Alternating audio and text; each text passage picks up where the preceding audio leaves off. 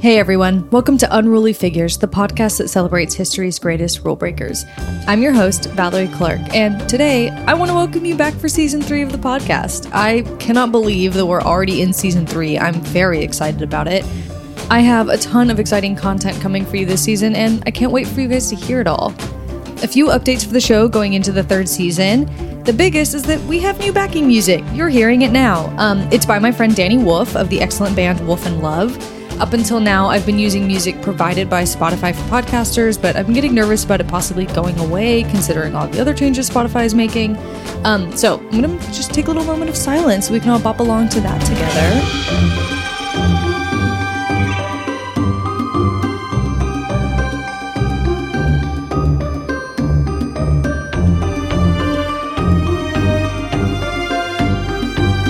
All right, sweet. Thanks, Danny.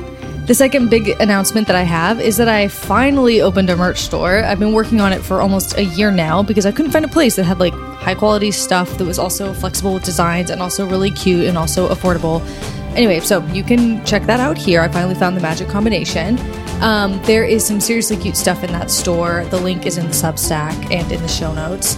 And to celebrate the launch, I'm giving everyone 15% off until September 9th, 2023. So use the code LAUNCH15, that's L A U N C H 15. And the third and final update is just that paying subscribers on Substack now have the ability to create threads in our private chat. So if you've been wanting to talk to other Unruly Figures fans more, that just got a whole lot easier. Okay, now for the actual episode. Today I'm covering Blanche Ames Ames. No, that is not a typo, and no, I'm not stuttering. Her name is Blanche Ames Ames. She was a famous botanical artist, a women's rights activist, a political cartoonist, and an inventor with an insatiable curiosity that led to three patents in her name. She was, simply put, very cool. And yet, somehow there's not a biography written of her. Today I'm relying heavily on a PhD dissertation on Blanche written by Anne Biller Clark, of no relation to me, um, but somehow there is not yet a biography of this incredible woman. There is, however, a documentary about her called Borderland that you can rent online for $10. Anyway, let's hop right in. Blanche Ames was born in the Highlands, New Jersey on February 18, 1878, to Adelbert Ames and Blanche Butler Ames. Both of her parents came from notable American families. Her maternal grandfather was Benjamin Butler, a Union Army general who served as the governor of Massachusetts and in the House of Representatives. Butler is sometimes remembered by historians as Benjamin the Beast Butler um, because of his radical and loud views on equal rights for black Americans and women's suffrage in the mid 19th century. Her paternal grandfather, Jesse Ames, had served as a sea captain for many years before buying a mill in Minnesota and christening it Ames Mill. They would become famous for the Malt-O-Meal cereal lines. Her father, Adelbert Ames, was also a Union Army general and served as a Reconstructionist Mississippi senator, then governor, before moving the family to Massachusetts. Her mother, Blanche Butler Ames, wrote a series of famous letters reflecting on the life of a woman from the North living in the South during Reconstruction. Those have all been digitized and can be found online. They're really, really interesting. Blanche had five siblings three sisters and two brothers. Her youngest brother, Adelbert Ames Jr., grew up to be quite famous himself. He is remembered today for his incredible optical illusions, including the Ames window and the Ames room. I imagine a childhood with someone like Adelbert Jr. was very fun. Um, we know that their childhood was, quote, peaceful and comfortable. In 1887, young Blanche wrote to her brother that she had been allowed to adopt a turkey of her own, which she was delighted by. In 1893, the family moved to Massachusetts. They were not particularly religious, which is interesting considering that at this time, political reform often relied on religion as like an organizing principle. There are recurring mentions of Unitarianism in the family, but nothing super devout. Blanche's parents were interested in modern, quote, controversial theories Darwin and the theologians, Freud, Jung, and their detractors. Scientific and religious theories were discussed as their enterprising children vied with each other to bring forward the latest treasures of thought. End quote. Later in her life, Blanche would write, quote, I believe in the motherhood of God, sacredness of the human body, salvation through economic, social, and spiritual freedom. We are now living in eternity as much as we ever shall. There is no devil but fear and more. She never really expanded on this, at least that I've seen, but it sounds a little bit humanist to me. In 1893, the family traveled to Chicago for the World's Columbian Expedition, which was held in Jackson Park. It celebrated the 400 year anniversary of Christopher Columbus's arrival in the Americas. Her diary is full of, quote, snippy observations about the fair and the people attending. Blanche is never more clearly upper class than when she's making snide remarks about other people's outfits. Um, nevertheless, she enjoyed ice cream sodas, but found the mining and engineering displays boring. Surprisingly, she also didn't like the art exhibits. And then, I mean, we don't know much more than this, unfortunately. All accounts skip straight from accounts of her family lineage to her time at Smith College, which she graduated from in 1899. She was president of her class and got both a bachelor's degree and a separate degree from Smith's art school. We know that by the time she graduated, Blanche was, quote, an ardent feminist. She wrote in her diary, quote, As long as I can remember, I never could see a truly reasonable argument against women's suffrage. They are all so trivial, end quote. I love that. Um, she also supported the Spanish American War, although other students didn't, and she, quote, refused to admire male faculty and lecturers merely because of the high opinions they held of themselves. One great thing that her diaries gives us is insight into Blanche's head and opinion of herself. For instance, while in college, another young woman prevented her from joining the Glee Club, despite numerous professors noting that Blanche had a lovely singing voice. The next semester, Blanche could have prevented the girl from joining the Honor Society, which Blanche was president of, but she didn't. In her journal, she, quote, recorded disgust in her own goody goody smugness over not taking her revenge, end quote. It seems Blanche could not help but be the bigger person even when she annoyed herself with that. But Blanche wasn't perfect. There was an incident with a Miss Wood, we don't know her first name, um, who Blanche had become friends with. For Wood, the friendship had blossomed into romantic feelings, which Blanche did not return. In her diary, Blanche wrote that her crush was, quote, most degrading. I actually blushed to write the word of all things most to be despised. That is the worst. Never for one moment did I think of her as anything but a friend. I was innocent of even the idea. I did not know that such a thing existed and we used to have fine times together. End quote. After learning of her feelings, Blanche described Miss Wood as, quote, unhealthy, silly, mawkish, end quote, which reflects a couple of larger societal turns at the end of the 19th century. For one, doctors, and by that I mean men, were finally understanding not only that women could enjoy sex and want it for themselves, but also that they could be sexually attracted to one another. For centuries until this period, a lot of European doctors believed women only endured sex for their husband's sake, which makes you really sad for all those doctors' wives, doesn't it? They knew men could experience same sex attraction, but really struggled to believe women could because they didn't believe women enjoyed sex. But in the late 1800s, we finally see them realizing that women could want to have sex with each other. And in the 1900s, we start to see a lot of literature about socializing girls and boys together so that they don't like get confused and be attracted to their own sex. Blanche would have been exposed to this reading material at home since her parents kept up with all the most up to date scientific and social science materials. So, Blanche was a little homophobic as a college student, as she had been raised to be, though the word would not be invented for a few more decades. Briefly, in 1898, Blanche worked as a nurse for the troops in Long Island during the Spanish American War, which only lasted eight months. Though there aren't many formal records of her service, it sounds like she worked at Camp Wyckoff, a military hospital on Long Island that saw 250 veterans of the Spanish American War die of yellow fever and typhus while in quarantine.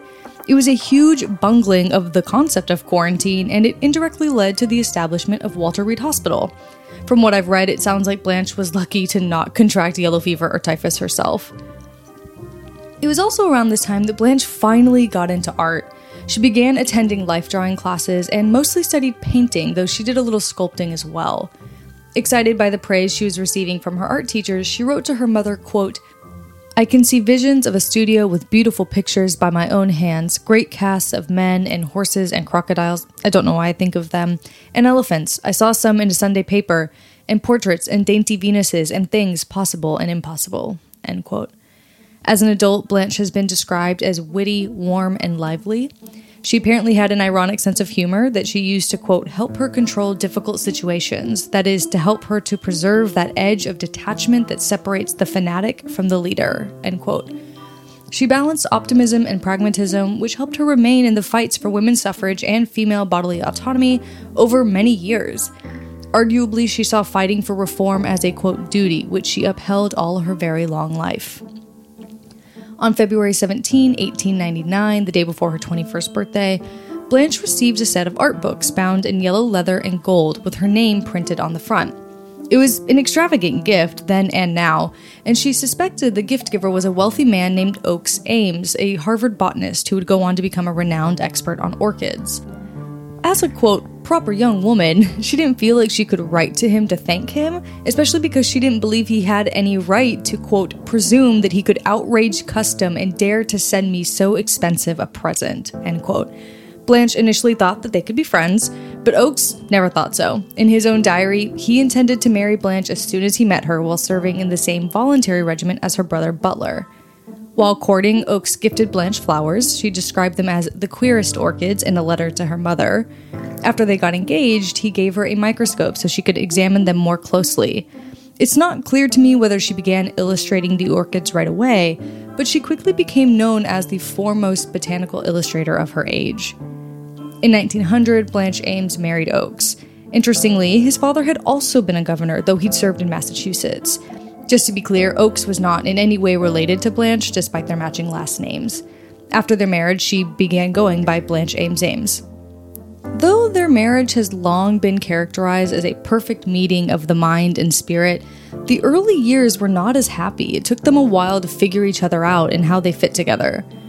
Oakes, it seems, was a feminist in theory and spirit, but not so much in practice. Or, at least, it took a while for his actions to catch up with his beliefs. He, quote, sought to dominate the marriage ceremony planned by her family, choosing the minister against her wishes. He also eliminated the ring portion of the ceremony, also against Blanche Blanche's wishes, deeming the rings a, quote, token of bondage. This was in line with many feminists of the day, including Elizabeth Cady Stanton, but Blanche and her family didn't like it. She ended up wearing two rings given to her by her mother and mother in law. The Lowell Daily Courier covered their wedding on May 16. In addition to notes about what everyone was wearing, they especially pointed out that the marriage certificate listed an occupation for Blanche, quote, artist. This differed from most society girls whose occupation was given as at home. At first, the young couple lived together with Oakes's mother, and this was another big issue. Blanche was a very strong willed woman, and she didn't like not being in charge of her own home, nor being told what to do by a woman she barely knew. They often clashed over their roles in the relationship, with Oakes both advocating for the new woman ideal politically, but finding it irksome in his own wife. In a long exchange of furious letters that spawned from Blanche choosing to take their children to her parents' home while someone in Oakes's home was sick with pneumonia, Blanche eventually wrote, quote, I find that marriage has added to my burdens and has given me none of the personal care and attention that would make these burdens easier to bear. End quote. It wasn't until they built a new home, Borderland, and moved there that the relationship developed. And if you've heard of Oakes Ames and Blanche Ames before today, it might be in connection with this home. The Oaks Mansion, as it's known today, is the centerpiece of Borderland State Park in Massachusetts. The residence has been the setting for many films, including the first Knives Out, directed by Rian Johnson.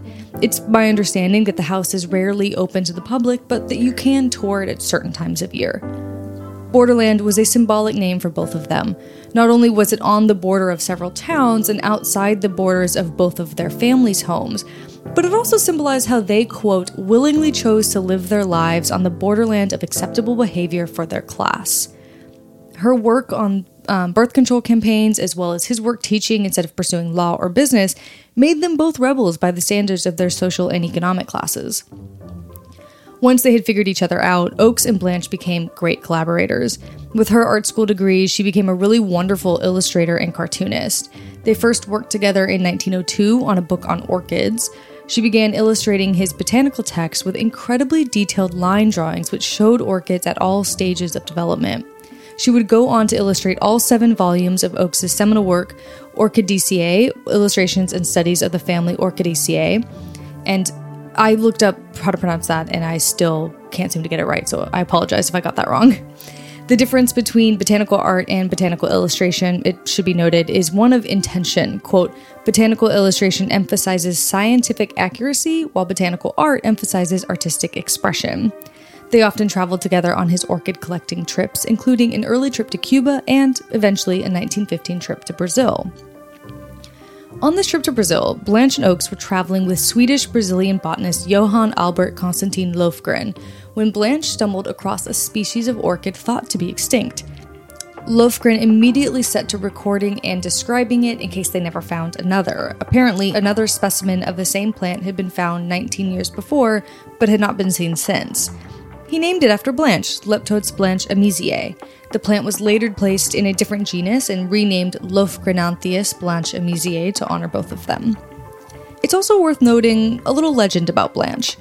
Apparently, on another orchid collecting trip, this time in the Yucatan Peninsula, she and Oakes became stranded in the jungle. Oakes didn't know anything about cars, and the driver didn't know what the problem was either. So apparently, Blanche, quote, pulled a hairpin from her chignon, extracted a bullet from her revolver, and set to repairing the carburetor while they stood by helplessly. She successfully started the car, but apparently no one knows how, and she never bothered to tell anyone. If you know how a carburetor can be fixed with a hairpin and a bullet, please get in touch because I'm dying to know. In 1901, Blanche gave birth to the couple's first child, Pauline. Two years later, she had Oliver, then in 1906 came Amyas, and their fourth and last child, Evelyn, was born in 1910. If I haven't made that clear by describing how they custom built a mansion, the family was wealthy, so they could afford to hire help so that Blanche and Oakes could both be parents and have careers. He was a professor of botany at Harvard, um, and in the course of his duties there, he was the head of the university's herbarium.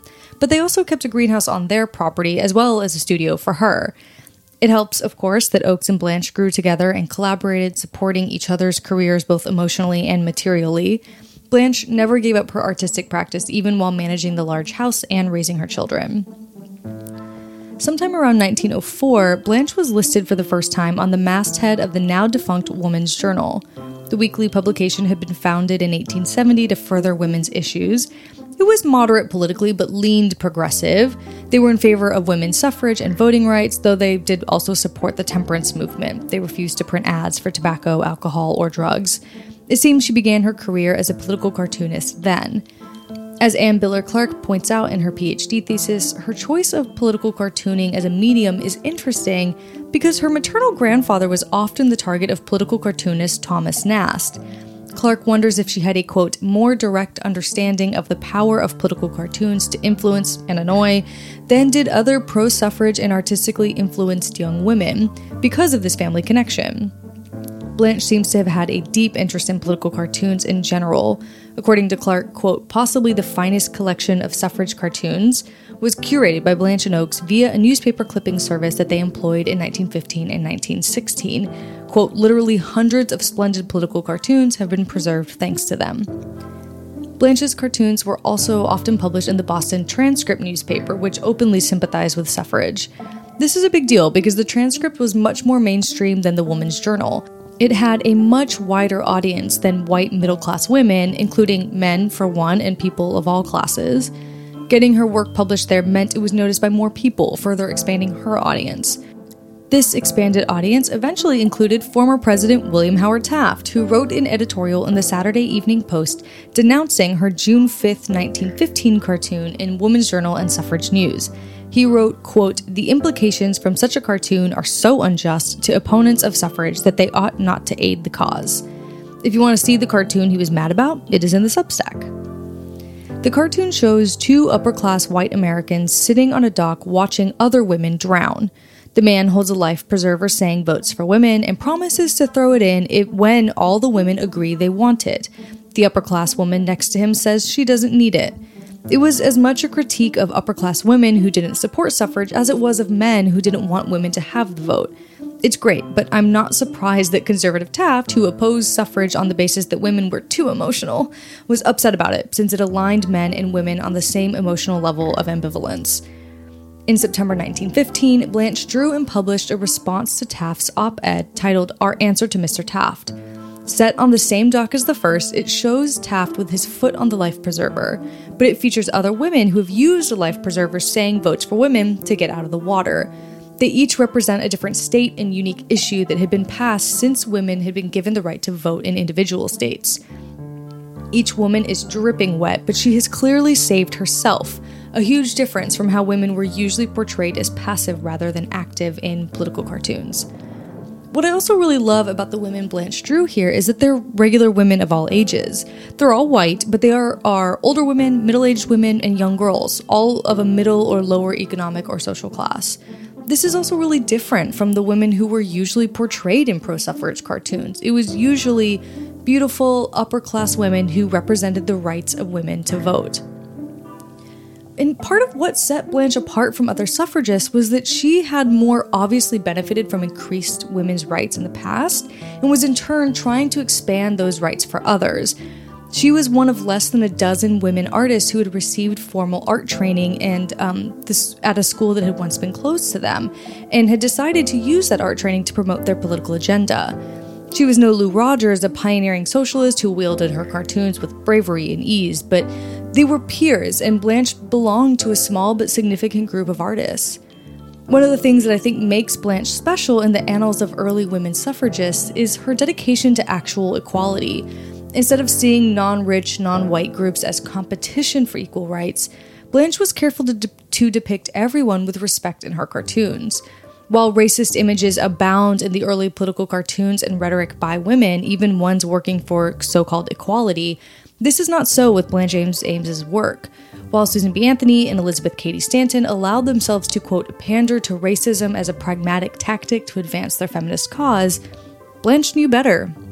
One of her most significant cartoons is called Woman Suffrage Flowers, though it's also sometimes titled The Map Blossoms.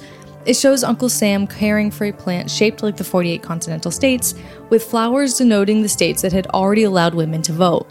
He is also shown holding a pair of scissors to prune away prejudice, allowing New York, New Jersey, Pennsylvania, and Massachusetts to quote, blossom in November. It was published in the Woman's Journal on May 22, 1915. Perched on top of Maine, a caterpillar threatens the suffrage flowers. It had a huge impact at the time. The cartoon, not the caterpillar. And it is still one of the most memorable suffrage cartoons. In addition to her cartooning, in 1914 we have records of Blanche marching in the historic Boston Suffrage March, the first of its kind in Massachusetts. An estimated 15,000 people marched that day, from young students to celebrities of the suffrage movement. Blanche also held pro suffrage teas in her home, which was a place for women to discuss the issues and acted as fundraisers for the cause. These were very standard forms of political activity for socialites like Blanche Ames Ames. What was less standard was the way she also adopted the more aggressive tactics of the National Women's Party by, quote, targeting anti suffrage politicians for electoral defeat. She clearly had a lot more sympathy for women who occupied other social classes than her peers. She's quoted in a magazine interview in 1915 as saying that all jobs should be open to all women so they could all support themselves independently. More conservative feminists, like the readers of Woman's Journal, might have balked at that suggestion. In 1916, Blanche heard Margaret Sanger speak in Boston. Blanche was struck by, quote, Sanger's beauty and gentle demeanor, but even more by her spirit and eloquence and the diversity of her supporters, which ranged from radicals, anarchists, socialists, Republicans, Democrats, and members of many religions. She had an incredibly strong reaction to Sanger's speech, and the entire aim of her work shifted.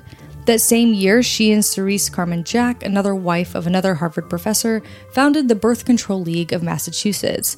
Blanche was quickly elected as the league's first president, and though the strength and effectiveness of the league wavered over the years, she remained nominally in charge for, for almost two decades. Although Blanche's interest in advocating for a woman's right to vote was waning um, at this time, she was in the gallery when the 19th Amendment, which gave women the right to vote in the United States, was ratified by the Massachusetts legislature on um, June 25, 1919. In addition to starting the Birth Control League, her suffrage cartoons stopped appearing in the Woman's Journal. However, Blanche did not pick up cartooning for birth control. In her thesis about Blanche, Clark supposes, quote, Blanche's cartoons for suffrage found a ready market because suffrage was respectable and cartoons on the subject publishable, whereas birth control was much more controversial and cartoons on the subject did not find wide distribution. So it wasn't so much about her, it seems, but the subject. That said, why not continue publishing cartoons in support of women's suffrage in addition to her work for birth control? According to Clark, it was in 1917 that Blanche stopped publishing her cartoons in Woman's Journal, but she only speculated as to why. It may be that Blanche just didn't have the time and energy to raise four kids, illustrate her husband's manuscripts, and a cartoon for two different causes. That's a lot, even for someone with unlimited reserves of energy. But notably, 1917 is also the year that the Woman's Journal was bought by Carrie Chapman Catt's Woman Suffrage Commission for $50,000. The magazine was merged with two others The Woman Voter, which was the official journal of the Woman Suffrage Party, and National Suffrage News, the publication of the National American Women's Suffrage Association. With this merger, the new publication became known as The Woman Citizen. And I say all this because if you merge three magazines, you're going to have too many too much staff. The new weekly journal was still only 10 pages long, so I imagine several people suddenly had much less work to do. It also didn't seem to have a big focus on cartoons. Each cover had some kind of political cartoon, but that's all. Over on archive.org, I looked at all the covers they published for the rest of 1917, and it seems like they had two illustrators they already used the very famous Lou Rogers and someone else whose signature is indecipherable except that the last name starts with a B. To me, it sounds like Blanche was more or less laid off. Regardless, Blanche had mentally moved on to the fight to legalize birth control by this point which is perfectly in line with her larger views of giving women autonomy and control over their lives. The fact that the cause was supported by a diverse audience with different motivations made it all the better for her. Blanche had always supported a bootleggers and Baptist argument, meaning that she was always prepared to accept allies where she could find them, even if they found themselves supporting the same goal for very different reasons. However, while votes for women had been a respectable cause, especially for upper class women, birth control was not. Even other feminists were against birth control, suggesting that married couples who wished to reduce the number of children should just avoid excessive sexual indulgence instead of legalizing birth control, which found very popular opponent in the Catholic Church. The cause was seen as downright disreputable at this point, often characterized as immoral, obscene, and or lewd. Both the National Women's Party and the League of Women Voters wouldn't take up the issue, so Blanche's choice to lean into it was a genuine risk not only to her reputation and social position, but also to her income. She was done cartooning, as we know now with the benefit of hindsight, but if her name was too tarnished back then, there was no going back to cartooning, and it would have impacted her husband's work as well. And she did face opposition. As she became more involved in the fight for birth control, she was, quote, lambasted repeatedly in the press as a frivolous socialite who preferred poodles to children, and even as a person of neither religion nor morality, end quote. But she forged on. She devoted a considerable amount of time to this fight. Not only did she advocate for birth control, forming coalitions of diverse groups of people through her charm and wealth, but Blanche actually began to invent things we know she began to experiment with creating homemade contraceptive pessaries from canning, uh, rubber canning jar rings. She also tried to make a homemade diaphragm from a baby's teething ring, and apparently even published formulas for spermicidal jellies. Her goal was for women to be able to circumvent legal powers with easy to obtain household objects.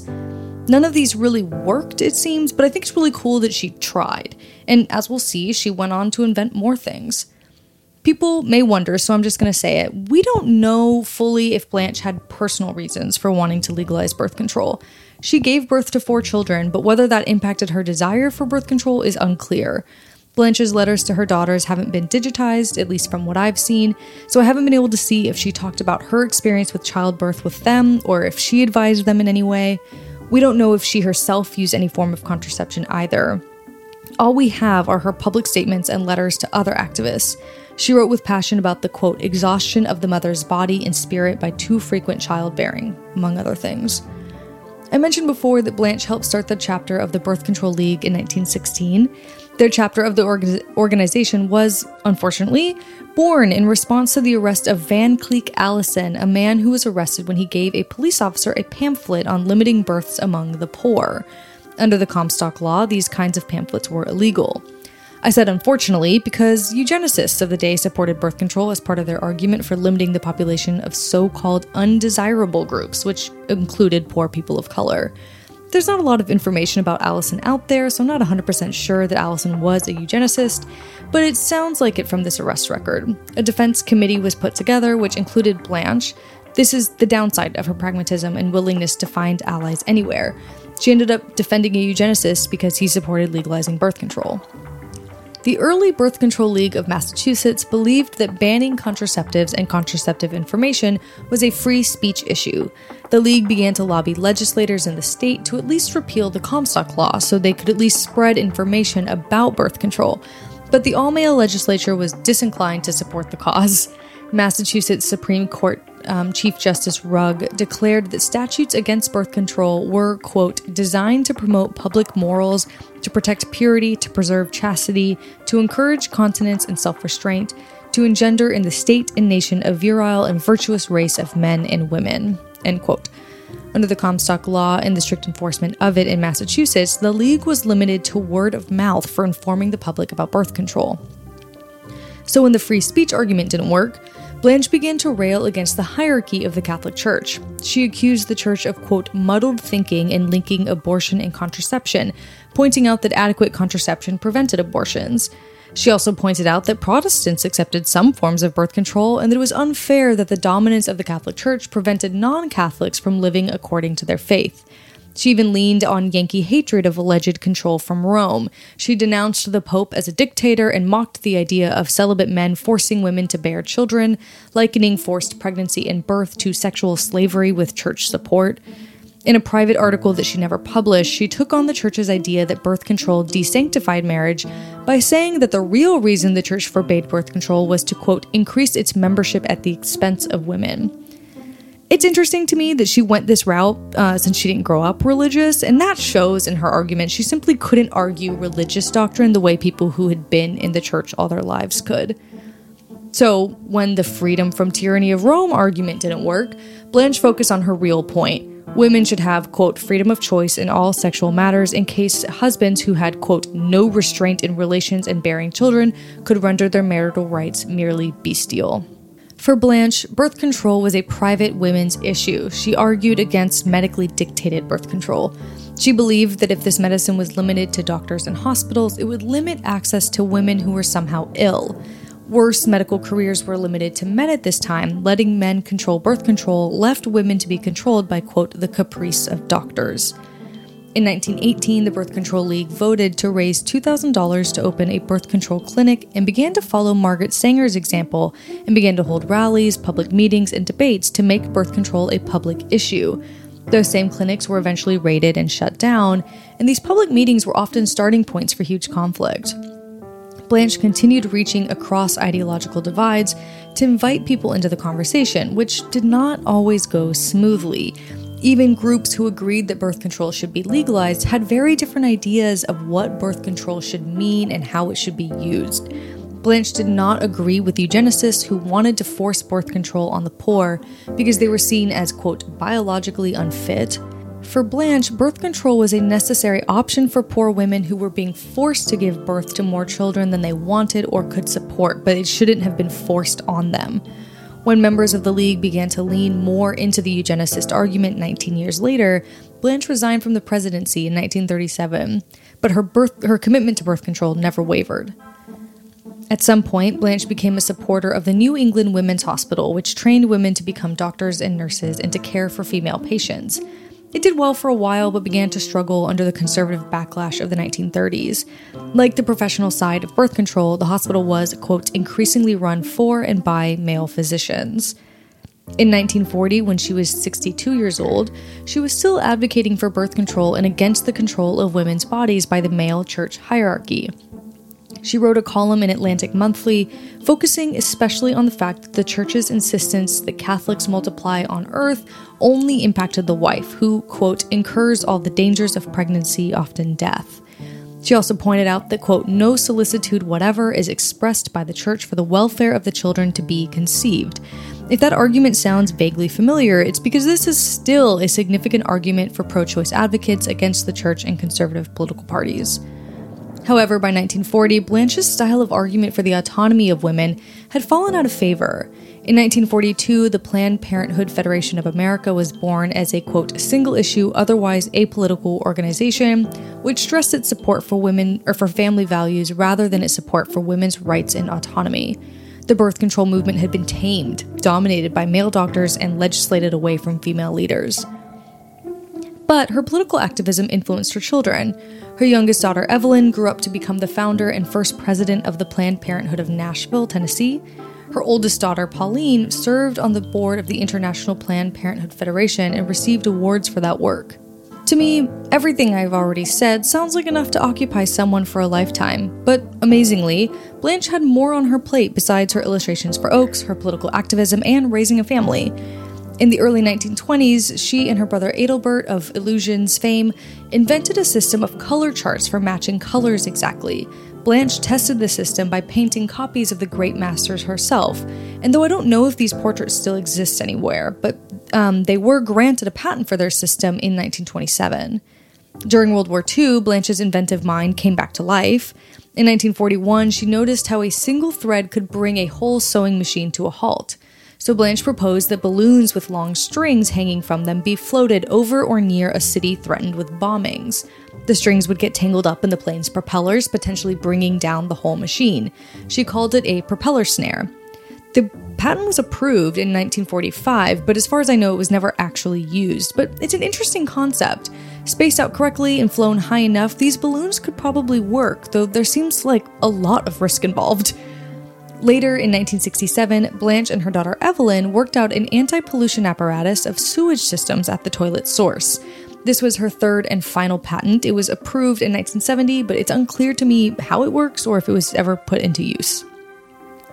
Though those were her only three patents, Blanche's mind was constantly creating solutions. When she and Oakes designed Borderlands, she also designed a system of dams and ponds to help drain the 1,200 acre property. Some people also claim that Blanche designed Borderland herself after becoming frustrated with the architect. Um, I've only seen that noted in one place, however, but it's kind of an amusing uh, little side note. She also kept improving Borderland her whole life. She added a spring fed swimming pool and began cultivating turkeys. Her daughter Pauline later wrote, quote, I used to think that mother was the happiest when she was moving water around. She built dams to make new ponds and was just as likely as not to be wielding a shovel along with the men. However, a lot of these items also equally fell into disrepair when Blanche became too old to care for them. When she died, the pool especially became useless because, quote, no one could figure out how to make the system work. Late in her life, Blanche sat down to write a biography of her father. She was prompted by John F. Kennedy's 1955 book Profiles in Courage, which she felt painted her father as little more than a carpetbagger. Her book was published in 1964. Adelbert Ames' Broken Oaths and Reconstruction in Mississippi, 1853 to 1933, is like an incredible work of biographical research. And it's also clear from it just how much she admired her father. At one point she writes, quote, Love and compromise were a form of Adelbert's religion. He felt that courage is an attribute of faith. When she was finished, she wrote to Kennedy with, quote, characteristic insouciance, requesting that he correct his book slander of her father in future editions. She quoted slanderous and incorrect articles about him in the Boston Herald to point out how frustrating it would be to have historians repeat such lies for the rest of history. He wrote her back saying that he didn't anticipate a second edition of Profiles in Courage, but apologized for the slight. On July 29, 1949, Oakes Ames had a stroke. He survived for another eight months, but he had a really terrible trouble communicating after this. He could read individual words but couldn't comprehend sentences, but it seems like he could understand an answer when spoken to. He died on April 28, 1950. Blanche made him a bronze monument to cover his tomb, each side carved with like incredibly accurate and beautiful orchids that he loved. The catafalque stands over both of them. Blanche died on March 2, 1969, also of a stroke, surviving Oakes by 19 years. She was 91 years old. She is buried next to him in the cemetery of the Unitarian Unity Church of North Easton. Unfortunately, Blanche and other female political cartoonists like Lou Rogers have largely fallen into obscurity today. In fact, Clark in her dissertation points out that Blanche's slide into sub- obscurity was, quote, accomplished in a single generation, an instructive example of how women are written out of history. I think we're reclaiming their stories a little, but it seems to me that we have a long way to go. Blanche's artwork was moving and talented, and it seems like the only reason they were forgotten was because women's political art has been dismissed by mostly male historians as unworthy of serious consideration. As Clark quoted from Alice Shepard Clack, uh, a women's political artwork, quote, shed light on the discourse about women that took place. They showed the depth and extent of American ambivalence, fears, and hopes about the roles that women might play, end quote. The work of male political cartoonists has been privileged over women's, even when men were sympathetic to suffrage and made art in support of the suffragists. Clark points to Rollin Kirby's political cartoons, which often featured a quote, slender little suffragist lady in feathered hat and fur collar, an ephemeral vision perched like a bird with her hands outspread atop the ballot box, no threat at all to the unchanging world of male dominance, end quote. The vision of women by women was much different. Blanche Ames Ames's artwork stands as some of the first realistic representations of the new woman in American popular media. Nevertheless, artwork by Blanche is in the collections of Dartmouth, Harvard, and Columbia universities, and her portrait of her father in his Union Army uniform hangs in the Mississippi State Hall of Governors. Her botanical art is not only preserved in Oakes Ames books, but also at the Harvard Botanical Museum and the Metropolitan Museum of Art. Some of her artwork went on view last year in the Smithsonian exhibition Orchids Hidden Stories of Groundbreaking Women. And that is the story of Blanche Ames Ames. I hope you enjoyed this episode. You can let me know your thoughts on Substack, Twitter, and Instagram, where my username is Unruly Figures. If you have a moment, please give this show a five star review on Spotify or Apple Podcasts. It really does help other folks discover the podcast. This podcast is researched, written, and produced by me, Valorie Clark. My research assistant is Nico Angel Gargiulo. If you are into supporting independent research, please share this with at least one person you know. Heck, start a group chat. Tell them that they can subscribe wherever they get their podcast, but for ad free episodes and behind the scenes content, come over to unrulyfigures.substack.com. If you'd like to get in touch with me, you can send me an email at hello at unrulyfigurespodcast.com. If you'd like to send us something, you can send it to P.O. Box 27162, Los Angeles, California 90027. Until next time, stay unruly.